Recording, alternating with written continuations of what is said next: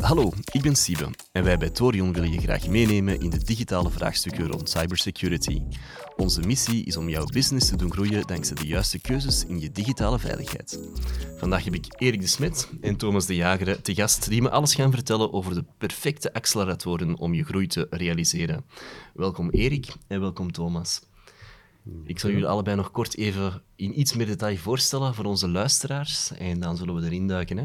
Dus aan mijn rechterzijde heb ik Erik de Smets, een uh, ja, informatieveiligheids guru, om het uh, met een uh, zwaar woord uit te drukken. Ik denk dat jij meer dan 20, 25 jaar ervaring hebt in cyber. Mijn kapsel verraadt al wel iets, maar het is toch al meer dan 30 ondertussen. Al meer dan 30 jaar ervaring in cybersecurity en allerlei verschillende rollen ook opgenomen. Hè. In het begin eerder technisch, echt nog ja. onderzoek gedaan naar cybersecurity incidenten en forensische analyse gedaan. Klopt. Bij welke onderneming was het nu weer? EDS, denk ik. Hè? EDS, ja. EDS. Electronic Data Systems. Voilà, inderdaad. HP overgenomen, ja. Alright, dus echt uh, op global scale uh, incidenten behandeld. Nadien jarenlang ook head of security geweest bij een van de grootste Belgische ondernemingen, Telenet, iedereen wel gekend. En nu al enkele jaren de head of ons Security, Governance, Risk and Compliance en Strategy Team. Dat uh, ja, toch bestaat uit een vijftiental consultants ja, onder meer. Klopt, inderdaad, en groeiende. En groeiende. Dus uh, ik denk dat Erik ook aan het hiren is. Dus mensen die interesse hebben om bij ons te komen werken, bij deze uh, een directe oproep om je aan te melden. Aan mijn andere kant heb ik Thomas de Jager. Welkom, Thomas. Goedemiddag. En ja, Thomas heeft natuurlijk weinig extra voorstelling nodig, want het is niet zijn eerste keer in deze podcast. Klopt helemaal. Vond je het de vorige keer leuk om te doen? Ja, absoluut. Zodanig leuk dat ik uh, terug ben. Oké, okay, zeer fijn. Dus ik zal Thomas ook nog even kort voorstellen voor de luisteraars die nu pas inpikken. Thomas de Jager is een van onze young potentials op vlak van security, governance, risk compliance en strategy. Uh, ondanks dat hij, ja, ik denk, een vijftal jaar ervaring nu onder zijn riem heeft zitten, heeft hij toch al wel een aantal mooie rollen opgenomen, zoals ja, CISO slash Head of Security bij District 09, wat toch ook wel een grotere onderneming is, en onder meer Mediagenics, die software maken voor Netflix. Dus je hoort het, ik heb hier uh, een zeer ervaren profiel aan mij, die aan mijn rechterzijde, die veel kennis heeft voor grotere organisaties, en Thomas, die heel veel kennis heeft over hoe dat je als CISO groeiorganisaties kan ondersteunen. En daar gaan we vandaag dan ook verder op inzoomen, namelijk op de rol van de Chief Information Security Officer of CISO en zijn uitdagingen. Maar wat zijn deze uitdagingen juist? En heb je als onderneming altijd een CISO nodig? En wat voor een CISO? We verdiepen er ons vandaag in met mijn twee gasten. En ik ga gewoon beginnen met een zeer eenvoudige vraag. Wat is juist een CISO en heeft iedereen er één nodig? Goed, ja, zoals je zelf aangaf, Chief Information Security Officer, dus dat is iemand die instaat uh, om uw je assets, uw informatie te beveiligen. Uh, je hebt natuurlijk CISO's, je hebt security officers, je hebt security managers, what's in the name. Mm -hmm. Maar uiteindelijk is het iemand ja, die zich uh, bijna fulltime bezighoudt met het beveiligen van uw belangrijkste bedrijfsmiddelen.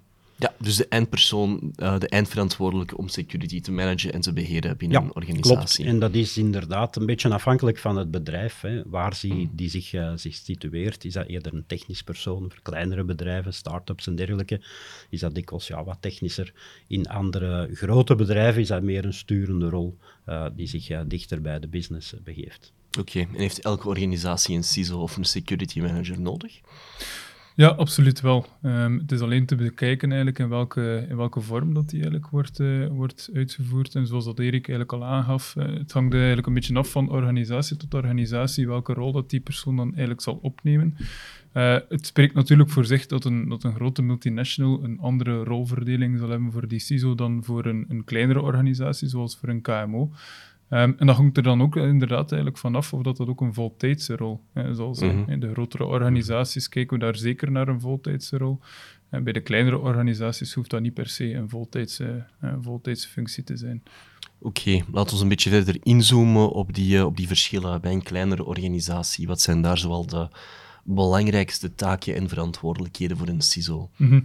Um, bij een kleinere organisatie, ja, daar starten we natuurlijk altijd van de basis. Meestal wordt er uh, eigenlijk al redelijk wat rond security gedaan, zonder dat er daar effectief eigenlijk de, de nood al opgelegd is, omdat er eigenlijk zaken automatisch uh, worden gedaan. Um, daarnaast moet er eigenlijk ook gekeken worden hoe dat er moet gegroeid worden binnen een organisatie. Mhm. En daar moet er sterk ook gekeken worden van oké, wat, wat doen wij als organisatie? Waar zijn onze risico's?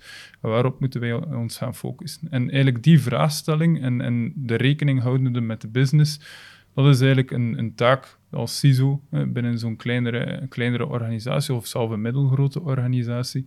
Uh, waarbij dat dan ook vooral gekeken wordt naar de basistechnische zaken. Uh, we gaan, um, idealiter wordt er eigenlijk eerst een nulmeting gedaan om te gaan zien van oké, okay, hoe goed zijn we momenteel op cybersecurity vlak, Mhm. om daaruit dan verder eigenlijk een verdere ja, strategie en uiteindelijk roadmap te gaan bepalen. Oké, dankjewel Erik. Uh, zie je veel gelijkenissen met grotere organisaties of zijn er toch andere accenten? Ja, er zijn wel andere accenten. Hè. Zoals uh, Thomas aangeeft, ja, grote bedrijven gaan meer mensen hebben, meer budget hebben, uh, meer, ja, meer een grotere IT-omgeving. Uh, meer mensen die gespecialiseerd zijn in een aantal mm. dingen. In kleinere bedrijven zien we typisch aan CISO een beetje van alles moet kennen. Een groter bedrijf, multinationals, gaat de CISO meer de brug moeten slaan tussen die, die technische mm -hmm. uh, teams en, en de business. Hè. Uiteindelijk ja. gaan we kijken naar businessrisico's en in functie daarvan de bedrijfsmiddelen beveiligen, hè, zodat mm -hmm. je niet over- of onderbeveiligt. En het is die balans die je eigenlijk als, als CISO moet kunnen bewaren. Eigenlijk richting technische mensen moet kunnen vertalen wat dat er vanuit mm -hmm. de business komt. En omgekeerd natuurlijk ook om de risico's, die ook technisch van aard kunnen zijn, uh, richting de business kunnen vertalen in iets dat die mensen begrijpen. Dus dat is toch wel meer, ja, een beetje meer strategisch, een beetje meer businessgericht. Het woord dat heel veel gevallen is in uh, ja, de laatste paar minuten is het woord business. Mm -hmm. Ik denk dat heel veel mensen die misschien niet dagelijks bezig zijn met security, zouden denken van, ja, die, dat is een, een security persoon, moet hij niet vooral met IT bezig zijn? Uh, in welke mate is iemand die eigenlijk toch wel moet neerkijken op vlak van, zitten we goed op vlak van digitale veiligheid, heel business-oriented? Ja, dat is een beetje een valkuil. Hè. Dus inderdaad, dat is gegroeid vanuit IT. Uh, mm -hmm. En veel mensen denken CISO, security role, situeert zich binnen IT. Dat is eigenlijk een beetje een misvatting toch, want uiteindelijk, waarom ga je security doen? Dat is ofwel om je businessrisico's te gaan beperken of aan te voldoen aan bepaalde wetgeving. Mm -hmm. Er zijn meer en meer wetgevingen tegenwoordig, GDPR, NIS, NIS 2 en zo verder. Dus het is eigenlijk toch wel meer en meer een boardroom issue aan het mm -hmm. worden, omdat het ook moet behandeld worden als een risico zoals andere, hè, zoals reputatierisico's, uh, financiële risico's. Um, dus vandaar dat een, een CISO eigenlijk zich eerder op, op businessniveau uh, zou moeten situeren. En ook om, uh, om ervoor te zorgen dat de, de implementaties hè, van uw security controls, dat die uh, in lijn zijn met wat de business verwacht. En je wilt ook niet mm -hmm. overbeveiligen of onderbeveiligen, dus die balans moet zeker aanwezig zijn. Ja, dat is uh, ja, het thema dat we ook al in de andere podcast hebben zien terugkomen. Hè? Dat principe van just enough security. Je wilt ervoor zorgen dat je mm. belangrijkste risico's zijn afgedekt. En je wilt niet over- of onder investeren in ja. cyber, cybersecurity. Klopt. Om dat ja, mogelijk te maken, niet over- of onder investeren, vermoed ik dat je niet zomaar geld over de haag gaat beginnen smijten en te investeren in de eerste, beste security controlemaatregel die uh, op je afkomt, maar dat je een bepaalde ja, strategie zou gaan definiëren. Een security-strategie definiëren, hoe begin je daar juist aan? Wat zijn daarbij de, de, de best practices die kunnen gehanteerd worden? Mm -hmm. uh, misschien Thomas. En uh, ja, daar gaan we opnieuw met het buzzword naar boven komen. Business natuurlijk. Hè. Eigenlijk moet er gestart worden om te kijken wat is de context van het bedrijf, hoe, welke zaken doen wij. Dan starten we meestal eigenlijk met eigenlijk een, een analyse te gaan doen op de businessprocessen. Uh, mm -hmm. Welke zaken doet dat bedrijf? Uh, wel, waarin willen ze ook verder gaan groeien? Uh, waar gaan ze verder op gaan inzetten? Om daar dan echt die kritische processen te gaan, gaan uithalen. En hoe bepaal je dan die kritische processen? Dat is ook vooral um, aangelenkt of, of, in vergelijking met de businessobjectieven. Ja, mm -hmm. Want een bedrijf zal altijd wel objectieven bepalen om verder te gaan groeien, om eigenlijk ja, beter te worden in hetgene wat ze doen.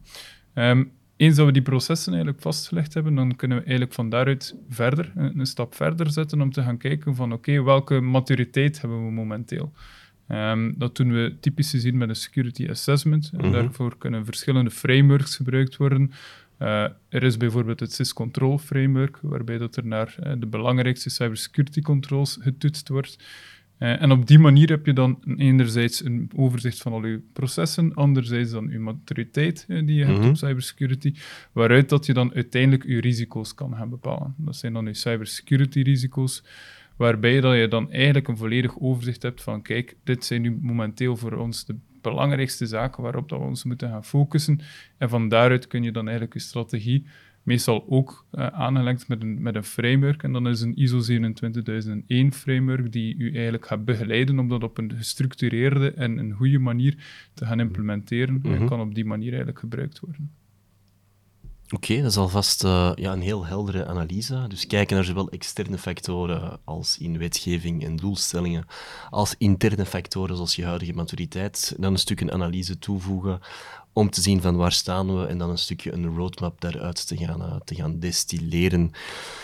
Ik kan me inbeelden dat het heel moeilijk is om in die roadmap eigenlijk bepaalde prioriteiten te gaan naar voren brengen, aangezien dat ja, security is toch een heel breed domein aan expertise. Uh, je kan het hebben over cloud security, over applicatieveiligheid, over nog tientallen andere elementen. Hoe prioriteren jullie juist welke ja, domeinen het meeste uh, prioriteit zouden moeten hebben voor een onderneming? -hmm. Ja. Nee, terechte vraag. Hè. Je hebt enorm veel mogelijkheden. Mm -hmm. Je kan, kan, alles gaan beveiligen. Je moet mm -hmm. natuurlijk gaan concentreren, gaan focussen op de dingen die, die belangrijk zijn voor het bedrijf. Dan kijken we ook weer, hè, weer de business. Hè. Welke businessrisico's zijn er? We gaan die proberen in kaart te brengen en zien welke threats, hè, welke bedreigingen die, uh, die risico's kunnen, uh, kunnen creëren. En uh, vandaar dat we dan risicoanalyses doen om te kijken, zijn die bedreigingen reëel? wat is de impact ervan? Mocht zo'n bedreiging zich materialiseren, wat is dan de impact? En wat is de, de likelihood, de waarschijnlijkheid waarmee zo'n bedreiging zich zou kunnen materialiseren? Dat is eigenlijk een, een risk assessment, een mm -hmm. risicooefening, die wordt uitgevoerd en die dan wordt geëvalueerd door management. En dan gaan daar een aantal zaken naar boven komen van kijk, dat zijn nu de risico's. Gaan we zien hoe gaan we met die risico's omgaan. En dan gaan we bepalen van we gaan die accepteren. Dan een beetje ook een beetje de, de, de instelling van het bedrijf. Je hebt risico-averse bedrijven die zeggen van mm. wij willen geen enkel risico lopen. Uh, die gaan meer mitigerende acties uh, uitvoeren. Of er zijn mensen die zeggen, oké, okay, uh, een, een, risico min of meer, hè, we gaan er niet van wakker liggen. Dus dat kan ook. Dus allemaal in functie van hoe het, het management van zo'n bedrijf daar tegenover staat. En dan gaan we zien van, ja, wat kost het eigenlijk om, om die controls? Mm -hmm. En dan focussen we natuurlijk eerst en vooral op, uh, op die controls die niet zoveel geld kosten, maar toch een hoge return geven, dus een hoge risicoverlagende uh, effect hebben. En, uh, en, dat is eigenlijk een beetje ja, het laaghangend vooruit, hè, mm -hmm. zoals we het noemen, om die eerst aan te pakken, omdat we op een korte tijd een, een grote impact kunnen creëren. En dan natuurlijk gaandeweg gaan we die risicoanalyses opnieuw moeten doen, want die bedreigingen die veranderen natuurlijk constant. Hè. Zeker in IT, het landschap verandert constant, er komen nieuwe bedreigingen bij. Dus dat is een oefening dat in principe nooit stopt. Hè. Dat moet ja. je regelmatig uh, doen. En op die manier ga je dan uh, ja, de, de juiste prioriteiten kunnen bepalen om je business beter te beschermen. Oké, okay. wat hierbij mij een heel moeilijke uitdaging lijkt, is dat je als persoon met heel veel, ja, ik zal zeggen brede kennis, zowel op vlak van technologie als op vlak van processen en frameworks, een samenvatting moet gaan maken naar management, C-level, board-level, die op zich wel heel veel van business kennen, maar niet per se van wat betekent dat nu eigenlijk allemaal, die risico's, en hoe tangible zijn die risico's effectief. Mm-hmm. Dus hoe zorg je ervoor dat eigenlijk een board of een, of een management layer die budget approval moet geven, dat die meekomen in een verhaal waar ze niet voldoende diep inzicht in hebben om misschien de juiste beoordelingen te, te kunnen maken? Ja, zeer terechte vraag. Hè. Dat is altijd de moeilijkheid. Denk, een van de grootste mm-hmm. uitdagingen als CISO om ja, technische zaken te gaan zodanig voor te stellen aan, aan management, zodanig dat zij zich daar zelf iets bij kunnen voorstellen. Ze zelf kunnen inschatten van, lig ik hier wakker van? Hè? Wat gaat mm-hmm. dat met onze business doen?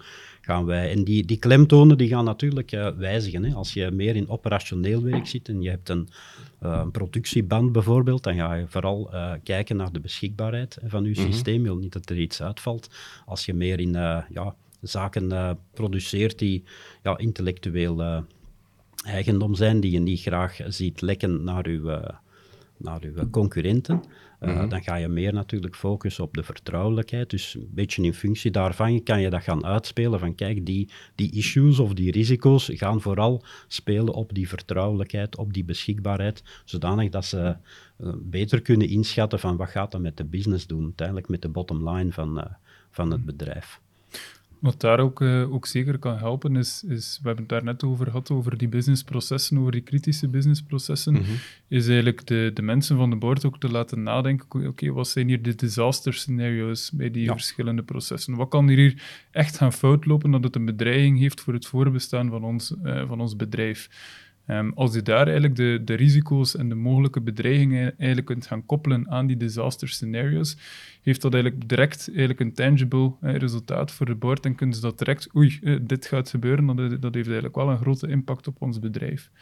Iets wat dat ook zeker helpt, en, en uh, de media speelt daar eigenlijk ook een grote rol in, wat ze de laatste jaren eigenlijk ook beter en beter aan het doen zijn, is het ook meer naar boven aan het brengen. Mhm. we, we, hebben allemaal mhm. uh, de, laatste verhalen gehoord, bijvoorbeeld de stad Antwerpen, die, die een grote hack heeft gehad uh, rond ransomware. Ja, dat zijn ook allemaal verhalen die je kunt gaan gebruiken bij een bord, waarbij je, dat je de vergelijkingen kunt gaan maken van kijk, de, die situatie zag er zo en zo uit. Bij ons kan dat eventueel ook voorvallen, mhm. omdat we dit en dit ook misschien hebben. En dat maakt het eigenlijk ook wel zeer tastbaar voor, uh, voor zo'n board of directors. Ja, ik ken wel beamen van Never Waste a Good Crisis. Ik was eerder deze week ook nog op een evenement waar een CISO was van een andere grote stad, die ik nu niet ga benoemen. Maar die ja, wist me ook te vertellen dat zijn cybersecurity budget van, ik denk, 2 of 3 procent op vlak van IT gestegen is naar 11 procent na hm. de hack van stad Antwerpen. Dus zeker als er een groot incident binnen jouw eigen sector zich zou voorvallen, dan is dat iets dat je ja, met beide handen ja, eigenlijk kan en moet, uh, moet grijpen. Ja, Inderdaad, een beetje zoals een, uh, een kruispunt waar veel doden vallen. Hè. Dat moet eerst gebeuren voor ze verkeerslichten zetten. Dat is een beetje gelijkaardig aan security. Spijtig genoeg.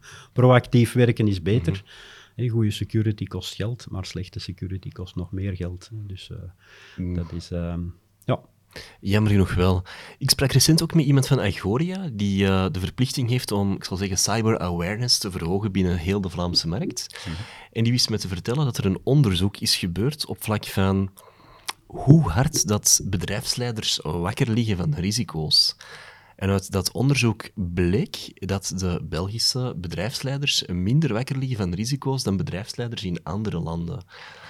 Uh, een stukje ja, cultureel gedreven zal dat zijn. Maar dat ze bij ons wel gemakkelijker inspelen op vlak van ja, opportuniteiten, wat een stukje security op vlak van, van, van business development voor hun kan betekenen.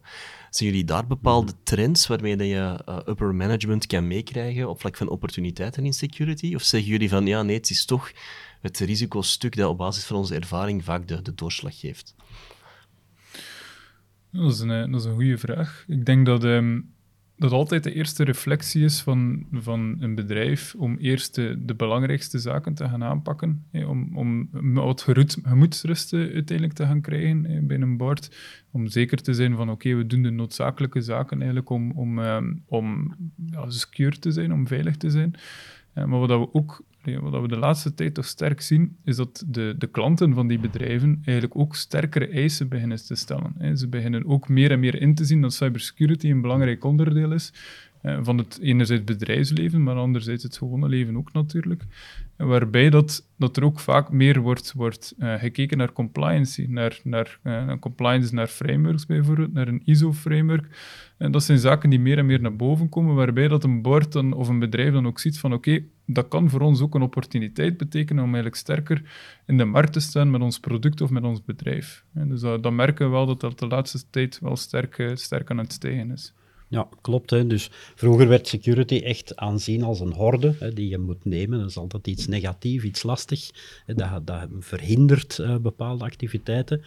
Ja, ik probeer altijd uh, de positieve kant van, die, mhm. van security aan te geven, ook richting board. Van, dat kan ook een business enabler zijn als je kan aantonen, het hangt natuurlijk een beetje af van de business waar je in, uh, in bent, maar als je een bepaald trustniveau kan, uh, kan aantonen aan je klanten, mhm. dan kan dat een voordeel, een competitief voordeel zijn ten opzichte van je concurrenten. je zegt, wij zijn echt serieus bezig met security en uiteraard ook met privacy, als het over persoonsgegevens gaat van klanten, dan is dat zeker een, een businessvoordeel ook, dat kan uitgespeeld worden.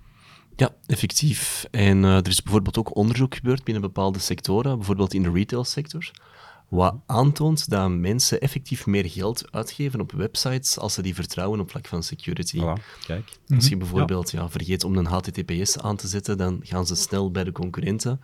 En blijkbaar zou security zelfs de derde meest doorslaggevende factor zijn die bepalen hoeveel geld dat mensen uitgeven op hun website.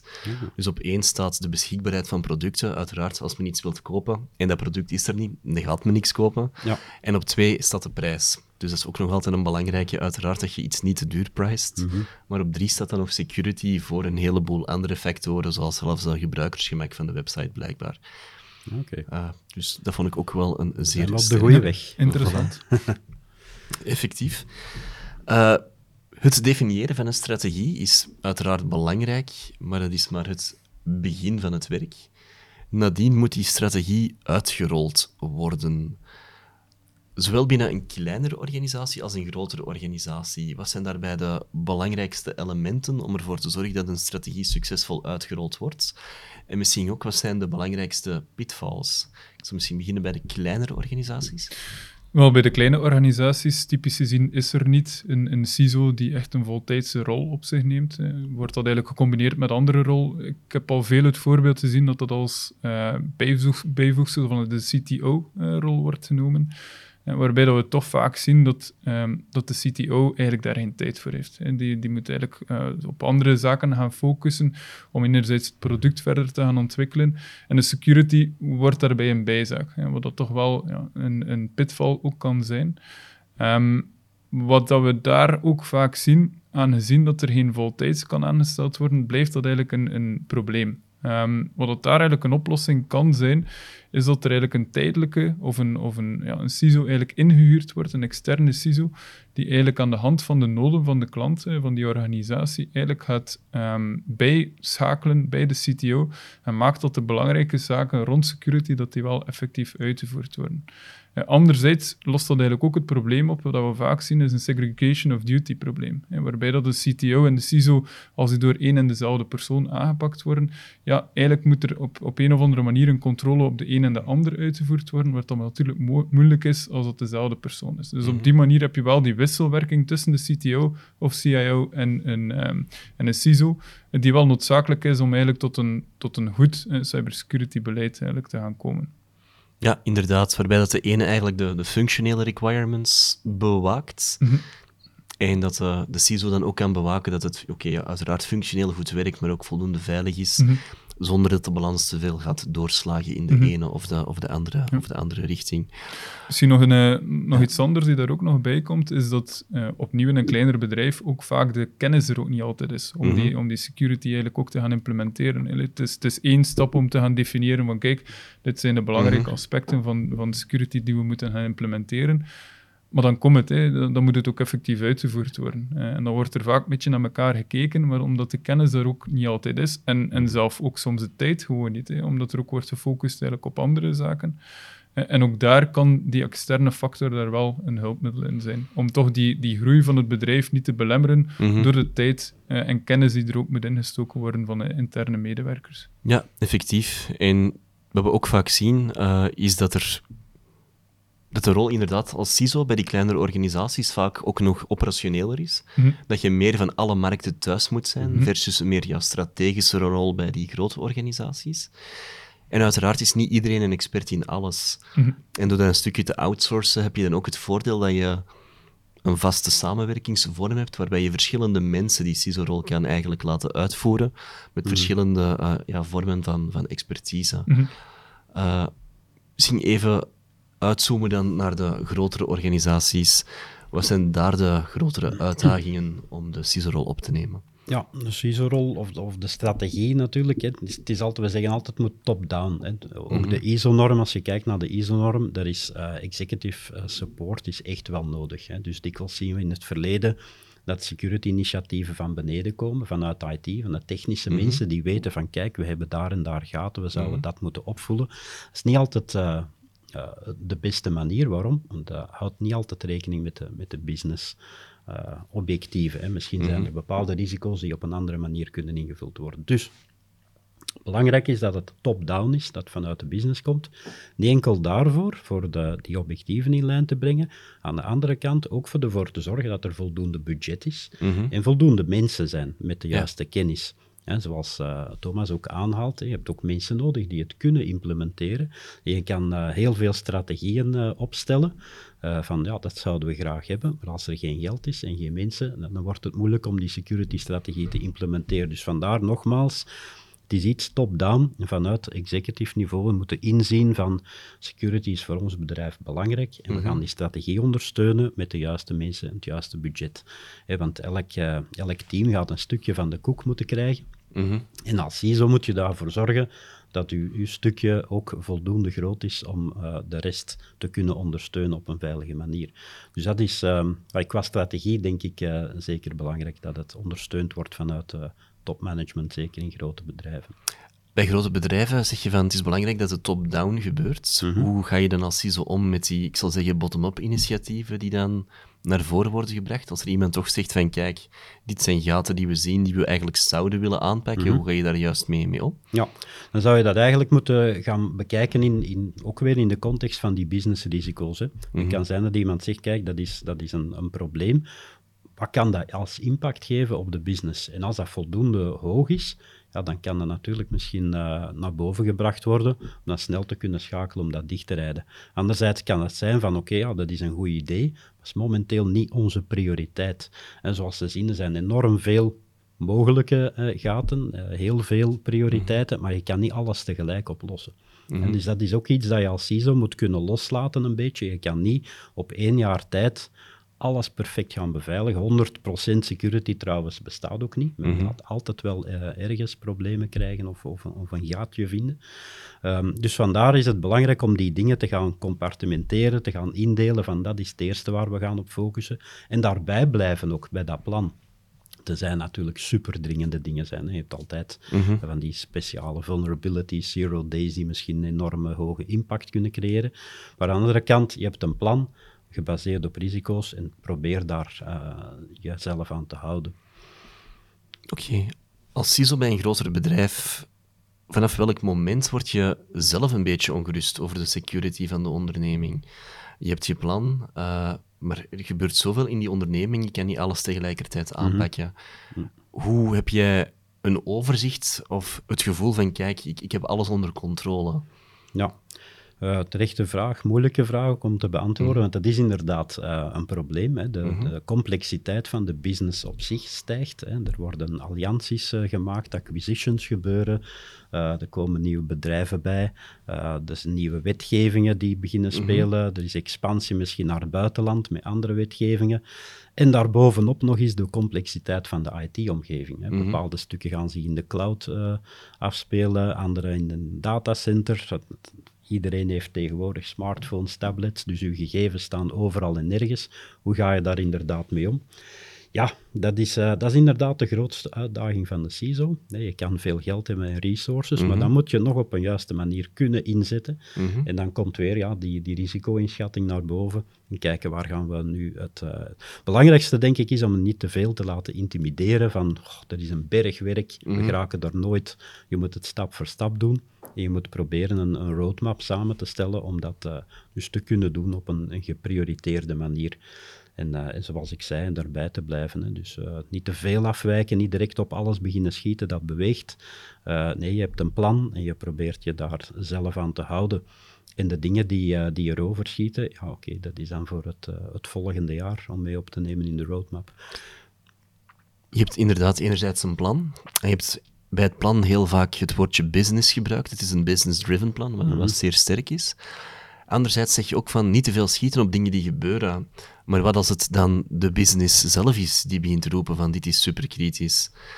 Wat moet je dan doen? Ik zeg altijd als, uh, als CISO, want dat is misschien ook een valkuil voor mm. CISO's, hè, die uh, ja, met security bezig zijn en in security altijd bovenaan plaatsen en zeggen dat het mm moet allemaal veilig en dichtgereden zijn, noem maar op. Ehm, je mag nooit een, een, meneer of mevrouw nee worden, hè, die, alles, uh, die op alles nee zegt omdat het niet veilig genoeg is. Je Mhm. moet altijd uh, een luisterend oor bieden. Ik vind Mhm. dat super belangrijk dat je luistert naar de mensen, naar de business, want die hebben het beste voor met het bedrijf uiteindelijk. Is de bedoeling dat het bedrijf groeit en, Mhm. en, en, en winst maakt. Dus altijd luisteren naar wat willen jullie juist hebben en, en hoe kunnen we dat op een veilige manier doen. Als je dat, uh, die relatie uh, kan, kan opzetten met die mensen, dan gaan die ook sneller naar u komen. Uh, Mhm. Om oplossingen samen uit te zoeken. Dus als er zo van die businesskritische dingen gebeuren, dan gaan ze misschien ook wel sneller de reflectie maken. Om, we gaan eens kijken met de CISO dat we dat op een Mhm. snelle manier kunnen, kunnen aanpakken en ook op een veilige manier kunnen realiseren. Ja. Dus ik denk dat relationship building uh, super belangrijk is. Oké, ja, heel duidelijk dat uh, inderdaad uh, het menselijke aspect in je rol als CISO Mhm, en relaties kunnen opbouwen, dat dat een, een zeer belangrijk element is. Ja. Misschien even inzoomen op People Process Technology, zo wordt security Mhm. ook vaak samengevat. Als CISO, ook weer in een grotere en een kleinere onderneming, wat zijn voor jou de belangrijkste elementen die binnen een organisatie aanwezig moeten zijn binnen People, Process en Technology, om het gevoel te hebben dat die organisatie voldoende, voldoende beveiligd is? Wel, uh, laat ons dan onder starten bij de people. Dat wordt vaak onderschat eigenlijk. Vanaf dat we over cybersecurity bezig zijn, gaan we direct naar de technische gaan kijken, naar antivirussen, naar multifactor authentication enzovoort enzovoort. Uh, maar zoals wel gekend is de, de human factor nog altijd de belangrijkste uh, factor binnen cybersecurity. De meeste cybersecurity incidenten starten ook altijd bij, bij een, een menselijke actie natuurlijk. Mm-hmm. Uh, dus vandaar dat die, die peoples, uh, dat dat eigenlijk een belangrijk aspect is om mee te nemen. En dat zien we vooral dat security awareness nog altijd de belangrijkste, uh, belangrijkste middel is om eigenlijk Mhm. die people, mensen mee te hebben. Anderzijds kijken we daar ook een beetje naar rollen en verantwoordelijkheden. Hè? Want een, een CISO-rol, we hebben het eigenlijk al een aantal keren gezegd, is vaak een, een rol waar dat er heel veel op afkomt, hè? maar vaak is het ook niet volledig afgeleid wat dat erop afkomt. Hè? Dus daar is het ook belangrijk dat, dat de juiste zaken worden gedefinieerd rond rollen en verantwoordelijkheden, dat er duidelijk wordt gedefinieerd wie dat wat opneemt en wie dat wel uh, zijn verantwoordelijkheid is, zodat er belangrijke taken niet blijven liggen, omdat de, ja, de, de verantwoordelijkheden daar niet duidelijk rond zijn. En dus dat zijn alleszins al belangrijke aspecten rond het, uh, rond het people, rond de people factor. Mm -hmm. uh, ja, misschien even naar Erik. Op vlak van processen, wat zou jij dan mm -hmm. uh, als de belangrijkste elementen vinden? Zijn, uh, dat is inderdaad heel belangrijk. En ik denk dat dat een beetje uh, ook uh, die andere vraag beantwoorden van hoe mm -hmm. kan je er zeker van zijn dat je het gevoel krijgt, toch alleszins, om controle te houden. Mm -hmm. Dat zit dus inderdaad op die drie assen. Hè. Dus ja. people, process en technology. Nu, specifiek rond processen is het super belangrijk. Bijvoorbeeld het joiner lever mover proces, en zoals we het mm -hmm. zeggen, van er komen mensen toe in een bedrijf, die moeten een account hebben, die moeten een e-mailaccount hebben, dat soort dingen, toegangen krijgen. Uh, dat is eigenlijk een proces. Hè. Dat kan ondersteund worden door technologie, maar uiteindelijk is dat wel een proces. Een van de belangrijkste, mm -hmm. niet zozeer bij het onboarden, maar wel bij het offboarden. Hè. We zien ja. dikwijls dat mensen verlaten de firma, maar die behouden die account of die rechten of weet mm -hmm. ik veel. Dus dat is ook zeker een proces. In grotere bedrijven is dat dikwijls geautomatiseerd. In kleinere bedrijven is dat een proces waar mensen achter zitten die, die moeten getriggerd worden, die bepaalde acties moeten ondernemen. Dus dat, en zo zijn er nog veel processen. Ja. He, zoals vulnerability management, patch management, dat soort dingen zijn ook zaken die ja, dikwijls manueel moeten, moeten opgestart worden. Van we gaan een scan doen van bepaalde zwakheden uh, hebben, incident response, dat soort dingen. Dus heel veel processen ook rond security, maar ook als security binnen bepaalde businessprocessen ook. Als ik even mag samenvatten, zit de sleutel dan voor een stuk in het automatiseren en het herhaalbaar maken van de security-taken die eigenlijk moeten gebeuren. Ja. Zodat je eigenlijk met een gerust gemoed als CISO, maar ook als bedrijfsleider kan slapen van kijk, ik weet dat die dingen die moeten gebeuren om veilig te zijn, dat die gewoon gebeuren, want die zitten ingebakken in onze organisatie. Dat klopt volledig. Ja. Hè? Dus hoe meer dat je dingen kan, kan automatiseren, hoe minder um, problemen er mogelijk ontstaan omdat mensen ja, bepaalde Mhm. dingen vergeten. Mensen maken fouten, dat is nu gewoon zo, opzettelijk of niet opzettelijk. En als die dingen geautomatiseerd zijn, ja, dan is de kans kleiner dat daar fouten gebeuren. We zien dat ook in het eh, SysControls Framework bijvoorbeeld, ook een van de standaarden die de maturiteit beoordelen aan, hè, is er een policy gedefinieerd, is de controle geïmplementeerd, uiteraard superbelangrijk. Aan de andere kant nog twee extra criteria, zoals eh, wordt daarover gerapporteerd, dat je weet dat de controle wel degelijk werkt, en wordt hij geautomatiseerd. Dus als je die vier dingen op orde hebt, ja, dan, ben, je, dan ben je echt goed bezig, hè, want dan ben je meer proactief eh, en geautomatiseerd aan je security aan het werken. Oké. Om daar dan misschien ehm, de, eh, de volgende stap te bekijken, Mhm. de technology part, want dat is inderdaad wel zeer interessant wat je aanhaalt, het automatiseren. Mhm. Ook bij de technology is dat zeker belangrijk. Hè, want eh, de cybersecurity-wereld is booming, zeker de laatste jaren. Er worden ook veel eh, nieuwe cybersecurity tools en, en producten eigenlijk ontwikkeld, waarbij dat we zien dat, er, dat bedrijven eigenlijk ook redelijk wat van die tools beginnen te verzamelen, maar die niet altijd even goed geïntegreerd zijn. Hè. Wat dat ook moeilijk is om die zaken ook volledig te integreren, waardoor dat als CISO zijnde ook moeilijker wordt om alles eigenlijk ook te gaan controleren en te gaan beheersen. Want er zijn veel verschillende tools. En wat dat daar natuurlijk bij kan helpen is dashboarding. En dat we eigenlijk aan de hand van monitoring, enerzijds door die processen te gaan automatiseren en daar de output, die reporting, zoals dat Erik zei, eh, daar eigenlijk te gaan monitoren. Maar anderzijds ook de output van die verschillende security tools en eventueel zelf andere tools die cybersecurity output meegeven, om daar eigenlijk te gaan kijken van oké, hoe zit mijn globaal beeld momenteel rond cybersecurity? En daar, allee, die gemoedsrust waar dat je het daarnet over had voor een CISO, dat ehm, is daar ook wel op gebaseerd. Hoe beter je dashboarding en hoe beter dat je al de verschillende aspecten onder controle hebt, hoe beter dat de gemoedsrust eigenlijk ook zal zijn op dat vlak. Ja, absoluut. En dat kan ook helpen om richting je board eh, aan te tonen van kijk, we zijn goed bezig. Hè. Je kan ja, aan de hand van die rapporteringen, die dikwijls vanuit technische platformen komen, kan je ook zeggen van kijk, dat staat hier allemaal, want management houdt van kleurtjes natuurlijk, hè, rood, eh, amber en, en groen. Dus als je kan zeggen, eh, vorig jaar stonden we in het rood, nu oranje, of we stonden in het oranje, nu staan we in het groen. Ja. Je kan dat aantonen door cijfermateriaal. Dat is natuurlijk superkrachtig op zo'n board meeting. Ze zeggen, kijk, we hebben daar een budget aan besteed, eh, maar we zien wel dat de risico's verlaagd zijn, want eh, die cijfers zijn verbeterd. eh, we staan in het groen. Dat zijn onze KPI's, onze metrics. Dus het cijfermateriaal dat je kan verzamelen en dat je kan vertalen naar iets wat aansprekelijk is of, of eh, aantoonbaar is eh, richting business, dat is, eh, dat is zeker meegenomen. Dus daar kunnen die, die technische zaken zeker bij helpen. Ja. Oké, nee, vind ik een heel mooi antwoord. Eigenlijk ja, zorg je ervoor dat je de taal van de business ook begint te spreken in jouw KPI's, in jouw objectieven, je rapportage. En vat je dat eigenlijk samen op vlak van ja, kleuren en percentages en cijfers die zij kunnen begrijpen, zonder dat ze per se de onderliggende technologie moeten, moeten Ja. begrijpen. Inderdaad. Ja. Misschien een iets meer inhoudelijke vraag, gericht naar mensen die bijvoorbeeld een CISO-job ambiëren. Eh, wat is een goede CISO en wat is een slechte CISO? Zijn er bepaalde eigenschappen die we aan beide rollen zouden kunnen, kunnen toekennen?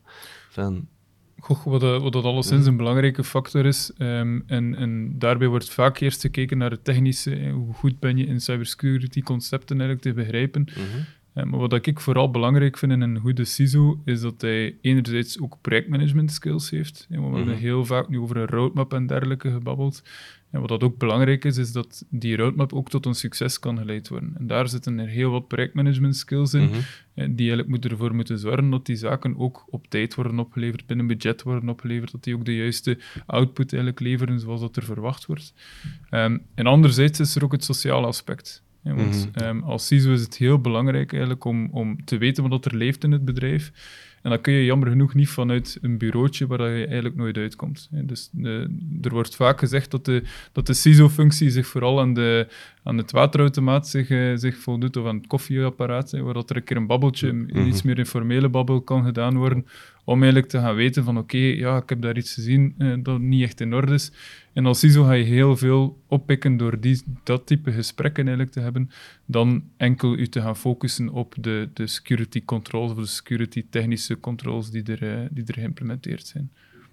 Ja, klopt, hè. zoals ik zei, relationship building, zowel naar boven als naar beneden. Allee, beneden technisch als, als business is super belangrijk om die vertaalslag te kunnen maken. Je weet wat speelt er op de vloer, wat speelt er op de vloer, wat zijn de frustraties van de mensen binnen IT, waar ligt business van wakker. Die vertaalslag kunnen maken is super belangrijk. Dus een beetje ook op technisch vlak, hè, zeker in grotere bedrijven, wordt een CISO niet echt meer verondersteld om, om super technisch te zijn. Mhm. Aan de andere kant moet je als CISO net genoeg begrijpen, vind ik zelf, om, om te weten dat ze, dat ze ja, een beetje oneerbiedig gezegd, geen blazen kunnen wijsmaken hè, vanuit de technologie van ja, dat kan Mhm. niet, of dat kan wel, of dat gaat zoveel kosten, dat je dat toch een beetje kan terugduwen of, Mhm. of kan, kan vragen van is dat wel echt zo? Dus ik denk dat dat, eh, dat heel belangrijk is, is high-level eh, technisch wel eh, blijven, maar toch die vertaalslag kunnen maken naar de business. En als je dan zegt, ja, wat is een slechte CISO? In hoeverre dat dat al bestaat, Mhm. ik neem die woorden niet graag in de mond, maar ik denk als iemand altijd nee zegt, dan de mensen gaan sowieso andere manieren vinden. Wat is dan het eindresultaat? CISO weet van niks, denkt misschien dat alles veilig is, maar ondertussen wordt shadow IT groter en groter Mhm. en worden de security problemen ook groter en en groter. Dus eh, dat is zeker niet eh, de goede manier van, van aanpakken. Oké, nee, heel mooie antwoorden. Ik vat dus samen, een CISO is een strateeg, een bruggenbouwer, een projectmanager met voldoende technische kennis om te kunnen meepraten met de technische Dat is personen, een mooie samenvatting, Siebe. zonder per se op de juiste knop zelf te kunnen, te kunnen duwen. Ja. Nee, dankjewel. Eh misschien nog als laatste topic. Eh, IT zelf is ook heel snel evoluerend. We praten over eh, quantum computing binnen dit en 15 jaar. De chat-GPT's zijn een voorbeeld van verdere vormen van snelle automatisering. Hoe zien jullie de, de CISO-rol zelf evolueren in de komende 5 tot 10 jaar, rekening houdende met deze evoluties? Ja, dat is eh, een moeilijke vraag. Het is altijd moeilijk om in de toekomst te kijken, natuurlijk. Mhm. Ehm, maar zoals dat je zelf zegt, ik denk dat, dat AI een, steeds een belangrijkere rol gaat spelen. We hebben de, Mhm. de ChatGPT, eh, die, die belangrijker en belangrijker wordt. We zien ook dat, dat eh, die technologie ook vaker in ja, security-producten worden gestoken. We- De, de klassieke antivirusproducten die zijn er al eh, bijna niet meer. We kijken al naar EDR en XDR-oplossingen, waarbij dat er ook een stuk AI en machine learning eigenlijk wordt meegenomen. En ik denk dat de CISO daar zeker in zal mee moeten evolueren. Ehm, ik denk dat automatisatie, zoals we daarnet aangehaald hebben, een belangrijke factor is. Aangezien dat bedrijven groter worden, technologie groter wordt, hè, zal het moeilijker worden om alles onder controle te krijgen. Dus hoe meer dat er kan geautomatiseerd worden, eh, hoe beter dat die controle kan, eh, kan bewaard worden. Mhm. Ja, het zal ook nodig zijn, hè, want zoals alle technologieën kunnen die ten goede en ten slechte gebruikt worden. Hè. Dus eh, ook de hackers gaan gebruik maken van die nieuwe technologieën. Dus we zien dat ook, hè. encryptie bijvoorbeeld. Ja, die hackers gebruiken ook encryptie om hun, hun activiteiten te verbergen en dingen naar buiten te sluizen. Dus ook AI eh, gaan zij ook opspringen en moet je natuurlijk als beveiliger hè, aan de andere kant daarin mee zijn, want anders gaan die, eh, kan je die ook eh, wel de nodige issues geven waar je niet klaar voor zult zijn als je niet gekend bent met die technologie. De wapenwetloop loopt dus verder en de CISO moet verder evolueren om ook daar de Ik juiste vrees keuzes... ervoor, maar dat, dat houdt het uitdagend natuurlijk. Inderdaad. Bedankt, Erik en Thomas. En bedankt ook iedereen om te luisteren natuurlijk. Hebben jullie meer vragen of willen jullie graag eens sparren over wat voor jouw bedrijf de juiste keuze is in cybersecurity? Of zelf een strategie uitwerken moesten jullie nog niet hebben? Contacteer me dan via LinkedIn en ik breng jullie in contact met de juiste experts, wat uiteraard Thomas of Erik kan zijn. En volg ons via LinkedIn en ontdek als eerste de nieuwe afleveringen en tips rond cybersecurity. Dit was Siebe, Erik en Thomas voor deze week. Tot later. Bye bye.